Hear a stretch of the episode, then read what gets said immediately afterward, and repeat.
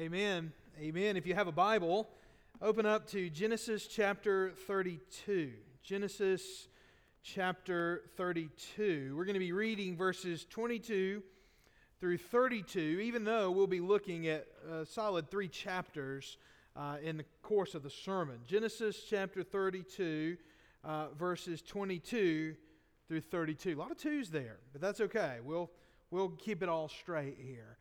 Uh, as you're opening up there, let me say what a joy it is to get together and worship with all of you today. It really is uh, exciting to see more and more faces coming back to church, and so many of you here for the first time as well. What a joy it is uh, to have you with us here uh, today. If you have your Bibles open there, I'm going to ask you, uh, as we do each week, to go ahead and stand with me out of reverence for the reading of the words of our God. Moses writes under the inspiration of the Holy Spirit in such a way that as the words on this page are being read, God Himself speaking to us.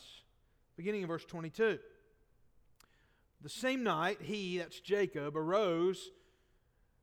He took his two wives, his two female servants, and his 11, 11 children and crossed the ford of the Jabbok. And he took them and sent them across the stream and everything else that he had. And Jacob was left alone. And a man wrestled with him until the breaking of the day. And when the man saw that he did not prevail against Jacob, he touched his hip socket. And Jacob's hip was put out of joint as he wrestled with him.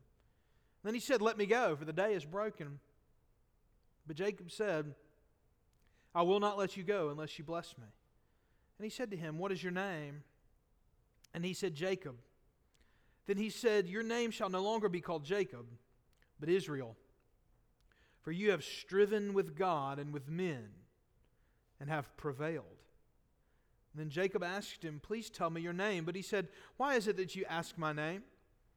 And there he blessed him.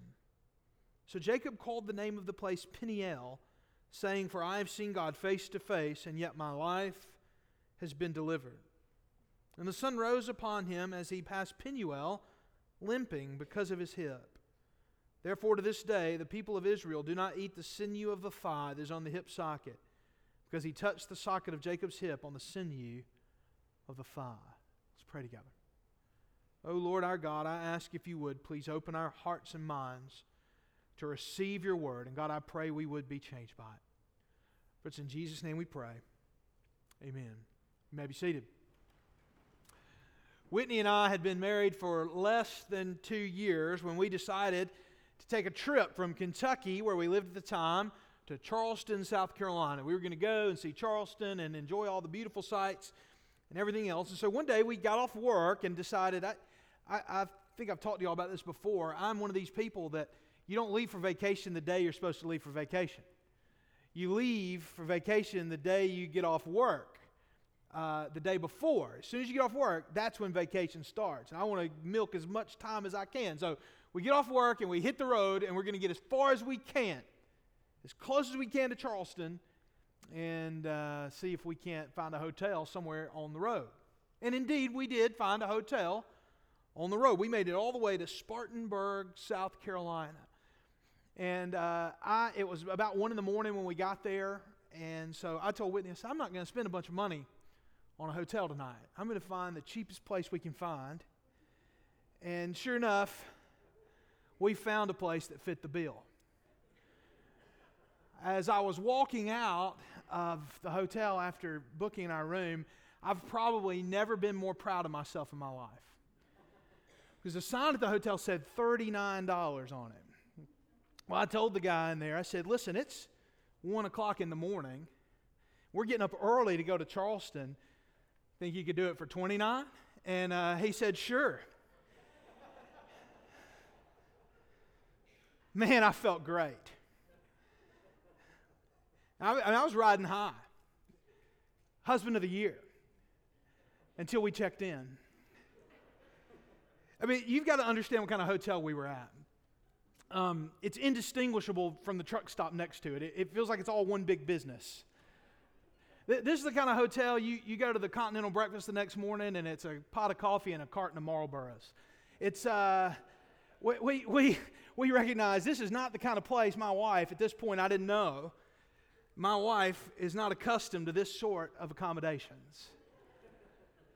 And, and I want to tell you, I, I thought I was doing something great for the family. Every dollar I don't spend on this hotel is a dollar we can spend in Charleston. What a blessing I am to this woman. And, and then when I realized, I was like, babe, why, why aren't you getting in your pajamas? And she was like, I'm not changing clothes in this room. you know, I, I'm, I'm having a blast. I'm, I'm, I'm snuggling up into the bed and everything, and she's laying on top of the cover. She won't get in the bed. That hotel room has cost me more money than any uh, hotel room ever has. Because from that day until this day, we've never been able to have even so much as a question as to what sort of hotel we might stay in. Sometimes I wonder if at this point of the narrative, Jacob might feel a little bit like Whitney did that night. If this is your idea of a blessing, and if this is your idea of what it means to be blessed, I don't think I'm interested. At this point, Jacob may be ready to get out of this situation. And yet, despite the ways that God's blessings don't always exactly match up in ways that we would expect, that doesn't mean that God's not at work. You may, you may be surprised to hear this, but God is wiser than we are. God, in His weakness, in our eyes is stronger than us in our strength. And God, in His what looks like foolishness to us, is wiser than we are in our extreme, our most, our most high points of wisdom in our lives. You see, so often there are things that we cannot see that God is at work doing outside of our ability to understand them or apprehend them. Isn't it odd that God is scheme that Jacob is still scheming as we look at these three chapters. He, he's still trying to trick, he's still trying to scheme, and yet God provides for him through getting caught. Isn't it weird that God blesses him by giving him a limp? Doesn't it seem strange to us that God protects him through a confrontation with his brother from whom he wanted to run? None of the human schemes work. If you look back at all the plans that Jacob's had, all of them have come to really bad ends, and yet God is still at work, fulfilling his purposes, doing what he said. God is keeping his promises. His purposes stand despite Jacob's schemes and even sins. This morning, I, I want you to know that there are some of you in the room right now who are struggling with God's will. You're struggling with God's purposes. You're, you're struggling with God's plan. You're wondering how God could be at work in the circumstances you find yourself in. And you might even be angry with the Lord. Now, you may not be in a $29 a night hotel room in Spartanburg, South Carolina, but things aren't good. You're frustrated with the Lord. This morning, I want to show you three ways Three truths that can help you get on board with the purposes and the plan and the will of God. Those of you who are frustrated, those of you who are struggling, those of you who are in trials, those of you who are suffering, those of you who are living out the consequences of your own sin and yet find yourself frustrated with God. I want, I want to show you three truths that I think Jacob learns in this narrative that will help you get on board with what God's doing in your life and, in fact, in the world. Here's the first I want to press upon you that you should embrace God's provision in your life. God provides. I think you should embrace God's provision in your life. Well, the Lord, as we've seen in previous chapters, if you weren't here, I'll catch you up. The Lord has taken uh, and blessed Jacob despite the fact that his father in law has tricked him into staying longer than he really even had to stay. And he tricked him into marrying one of his daughters that he didn't intend to marry. And now the Lord has blessed Jacob, not through deception, but the, God has given to Jacob out of the flocks of his father in law, Laban. The Lord has blessed him. And Laban knows this. The, he's, he's heard this. He knows this. In fact, through divination, the Bible says, he learned that it was because of Jacob that God was blessing him. And, and you may not know this, but, but remember that Jacob still believes, and the last he's heard, if he ever goes back to town, his brother is going to murder him. Esau is out for him. And notice what God says to Jacob. verse 2 of chapter 31. Now Jacob verse 1. Now Jacob heard that the sons of Laban were saying, Jacob has taken all that was our father's and from what was our father's he has gained all his wealth. In verse 2, Jacob saw that Laban did not regard him with favor as before. Then the Lord said to Jacob, Return to the land of your fathers and to your kindred, and I will be with you. Trouble ahead, trouble behind. Here we see the way that, that Jacob has found himself between a rock and a hard place. He, he, the, the Hebrews literally translate in such a way that as he saw Laban's faith, he sees his displeasure with him. You, you, you've been in that situation where, where somebody just don't look at you the way they used to. Where you can tell they're upset with you. Things just aren't right. And he knows things are about to go south with Laban, and yet he's got to return home, and his brother's waiting on him there. God tells him it's time to go. And so he goes, but not without a scheme. Not without a scheme. He's got to have a plan. It is Jacob, uh, uh, nonetheless. He is the deceiver. He is the trickster. He is the one that's got to figure these things out. And so, in the first several verses of this chapter, verses 4 through 13, Jacob begins to make sure his wives are on board with him. He, he wants to make sure that they're not still totally loyal to their dad. He wants to make sure they're on board. And that works. They're ready to go because they feel defrauded by their father. A huge part of a dowry in ancient times, that is a bride price, was meant to be given to the bride. And yet, Leah and Rachel both say that they've not received any financial help from their dad. They feel like they've just been sold to Jacob. They feel mistreated by their father as well. You'll remember when we first meet Laban, the first thing he notices is the money that Abraham's servant has and the gold ring and all those things. He's been eyeing this out. He's a greedy man. He doesn't even take care of his own daughters like he should. Bible tells us that in order to make some distance between his flocks and Jacob's flocks, that Laban had put them about three days' journey from Jacob. And so when it's time to go shear the sheep, Jacob's wise enough to know and to remember that Laban's about three days away. And so it becomes the perfect time to flee.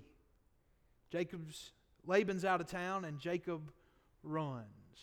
He gets all his people, all his family, all his flocks, all his stuff, and he runs. And despite the trick, despite the deception, several days later, Jacob is overtaken. Laban catches up with him. His sins have found him out.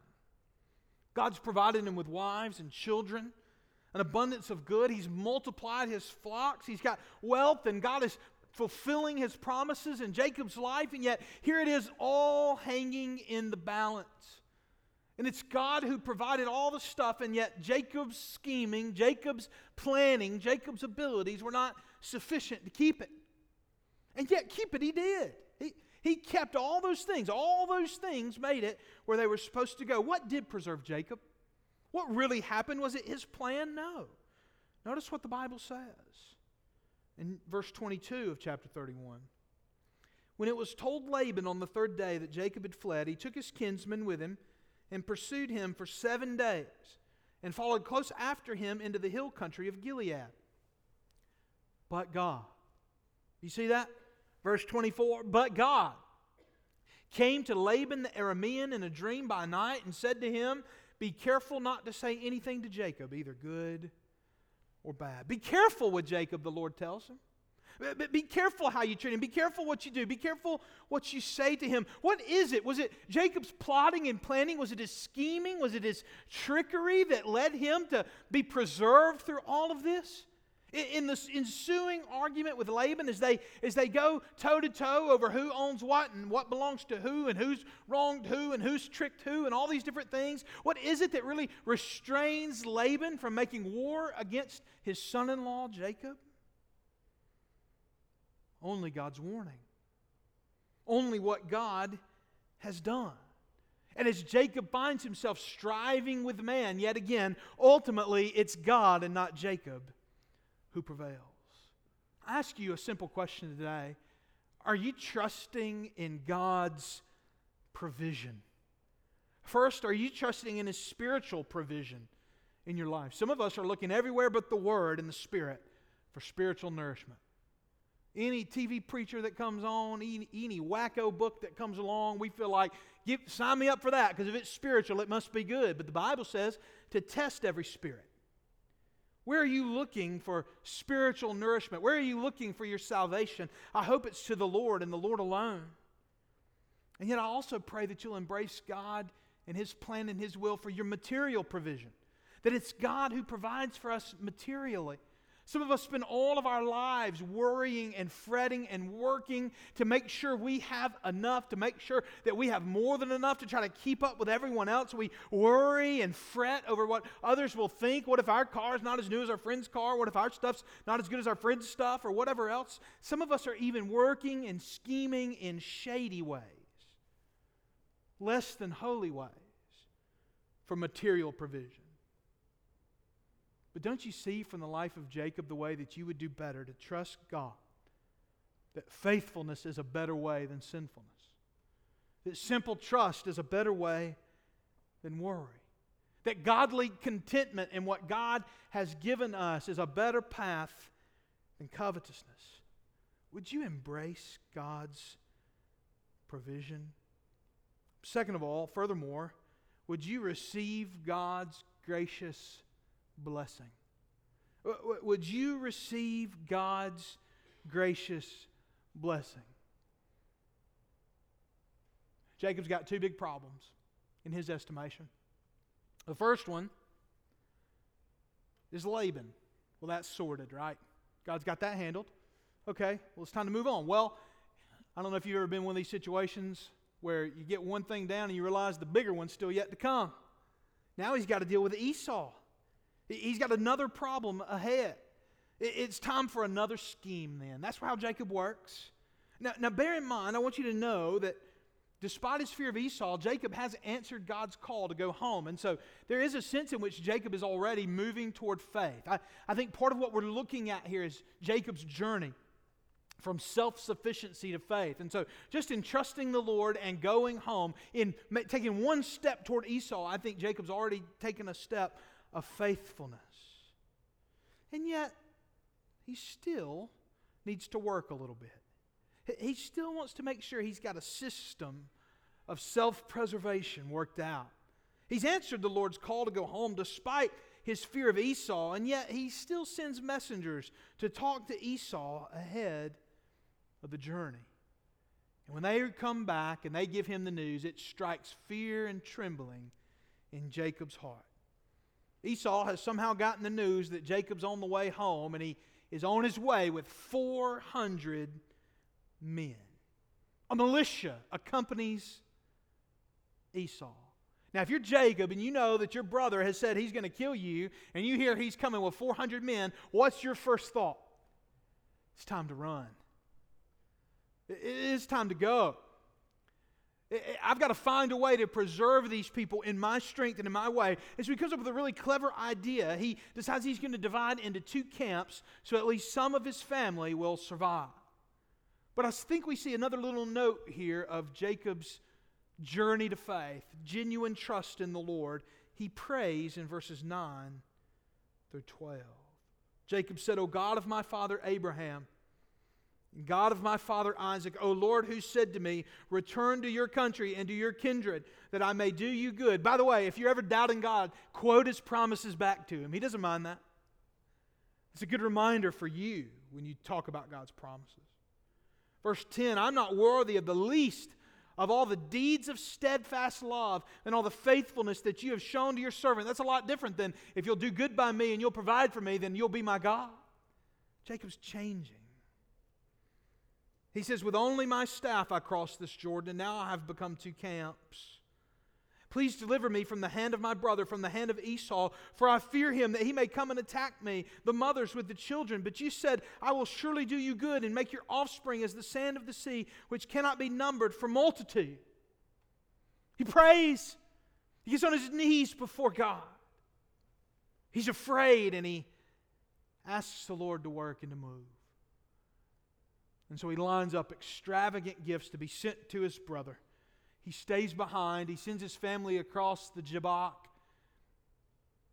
and he stays behind for the night. And it's there that he meets God again. And yet, God reveals himself to Jacob in a different way this time. God wrestles with him through the night.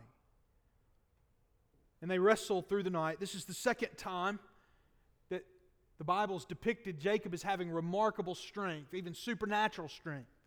You may remember when he met Rachel, there was a, a big stone over the well, and the shepherds told him that everyone has to get there before we roll the stone. And yet, when Rachel showed up, Jacob himself, the Bible says, moved the stone off the well. It's a supernatural feat of strength. And here again, we see him wrestling, I believe, in that instance and in this one, with strength that God is providing.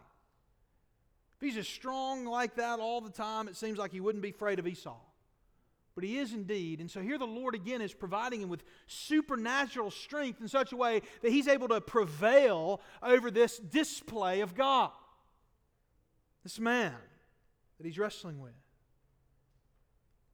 And finally, after a night of prevailing, the sun is rising, and Jacob won't let go of this wrestler. And what does God do? He reaches out and with one touch maims Jacob lays Jacob low. It was one of those two hit fights at that point, right? He hits Jacob's hip, and Jacob hits the ground.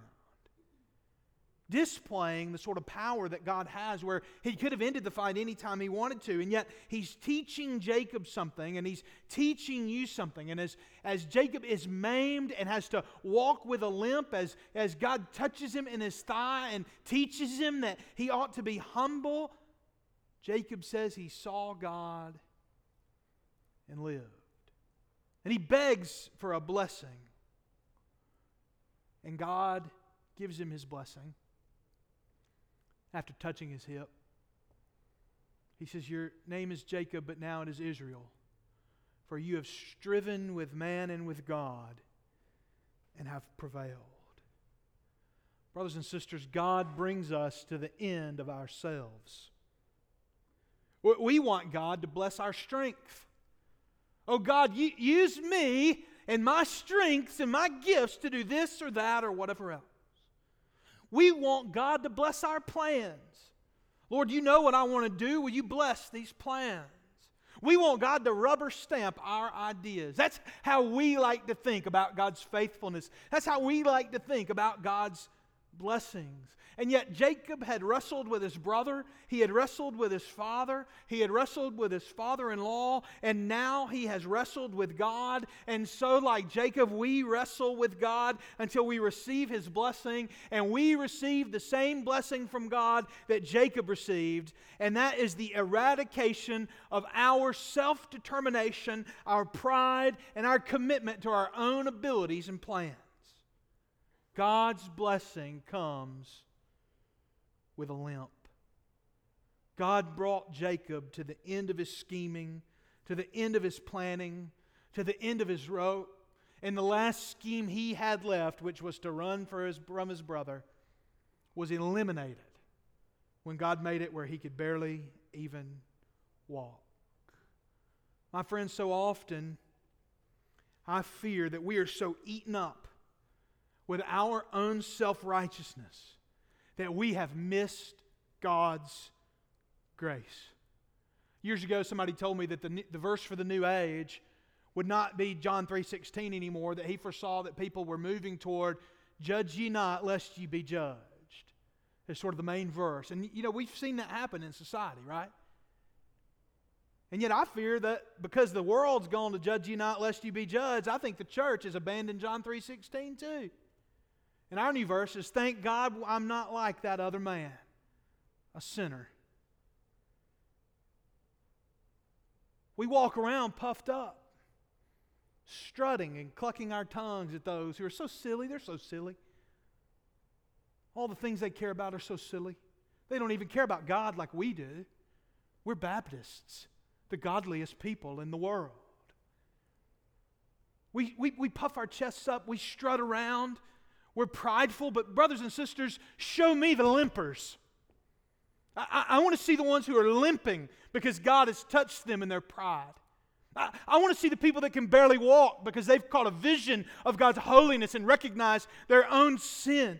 I want to see the people who have recognized that God's grace comes with walking with a limp. I want us to see that it's all of His power and none of ours. I want us to walk broken before a broken world, showing them there's only one remedy for sin, and that's the grace of God in Christ. You show me the limpers, you show me the strugglers, you show me the ones with a contrite heart before God. You show me the ones that go to bring their offering and they beat their chest before God, saying, I'm not worthy to give you anything, Lord, and I'll show you the ones God will use.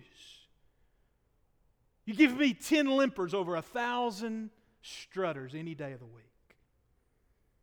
My friends, will we embrace and receive God's gracious blessing of humiliation? God's gracious blessing of robbing us of our pride? Will we accept the kingdom into which you must enter walking with a limp? Finally, I pray that we will trust God's protection. I, I, pray that we will trust God's protection finally. What is left? I've alluded to this already, but what is left of Jacob's scheming? What's left of what he can do? He mustered all the strength he had, and yet at the end of the day, he came out of the meeting certainly with a blessing, but also with a limp. And so he ran from home and he ran from Laban. But how can he run now? How can he run from Esau? And then look out over the horizon. Do you see what's coming? There's not even time to employ the plan because guess what? Esau's here. He's not going to him, Esau's coming to Jacob. And there he is with his militia of 400. And here Jacob has to walk limping toward his brother, relying on God and God alone. And while he's being wise, there's not much he can do to employ his plan, and so he does all that he can do. He gets out ahead of all of his people, he splits them up the best he can, and he goes to meet his brother, limping down the way, bowing seven times, mustering all the humility he can asking for mercy. Not striving any longer with man and with God, but asking both God and man for mercy. And in this moment of humility, this broken and maimed man, as he walks toward the brother from whom he had stolen everything, his brother begins to run straight at him. And can you imagine the feeling you might have in your heart when you thought, the Lord has brought me this far, but this is the end? Here comes the one who will take my life, take my people, take my flocks, and steal back from me that which I stole from him. And at the moment of truth, Esau falls on his brother, not with a sword, not with a fist, not with rage, but with tears of joy. An embrace, a kiss, a welcome home. And here we see the way that God is at work reconciling brothers. This picture of enmity between brothers is such a, a, resonant theme in the book of Genesis that teaches us about the sin which so easily entangles us and which is spreading like a cancer through all creation, beginning when Cain spilt the blood of his righteous brother Abel and it called out to God from the ground. And here we see another moment where it seems as if fratricide will win the day again, and instead God is bringing reconciliation between two brothers. It's a symbol of the way that God is healing the world of sin through the line of Jacob, through the line of Israel. God is healing relationships by His grace. God is healing all those relationships that were broken at the fall. God is making all things right, and He's doing it in such a way that He's showing the way that human progress and human schemes and human ideas are not sufficient. They don't work. God eradicates them, God lays them low. But guess what does work? God answered Jacob's prayer. When he was contrite and humble God answered his prayer to deliver him from his brother Esau, and what he would have expected to receive in the night was a blessing of strength and power, but instead God gave him a limp and demonstrated to him and to those of us who are hearing his word this very day, this man who showed supernatural strength at least twice, God is demonstrating that it would not be by his strength that he was delivered, but by God's strength and God's strength alone. Oh, how you need God's protection. Oh, how you need the cover of God. You can trust Him. You can stop striving and fighting and depending on your own strength and wisdom, and you can trust God. You can stop worrying and fretting over whether God will protect you and trust whatever His protection is, is what's best for you. And it probably won't look exactly like you want it to look, but can't we trust that God's provision is better? And ultimately, can't we see the way that God provides all these things for us in Christ? God was preserving Jacob in order to bring the Christ into the world. But he was preserving him in such a way to teach us something about how he works and how he would one day work through the cross. Some of you are running right now from God's provision, blessing, and protection because it doesn't look like what you want it to.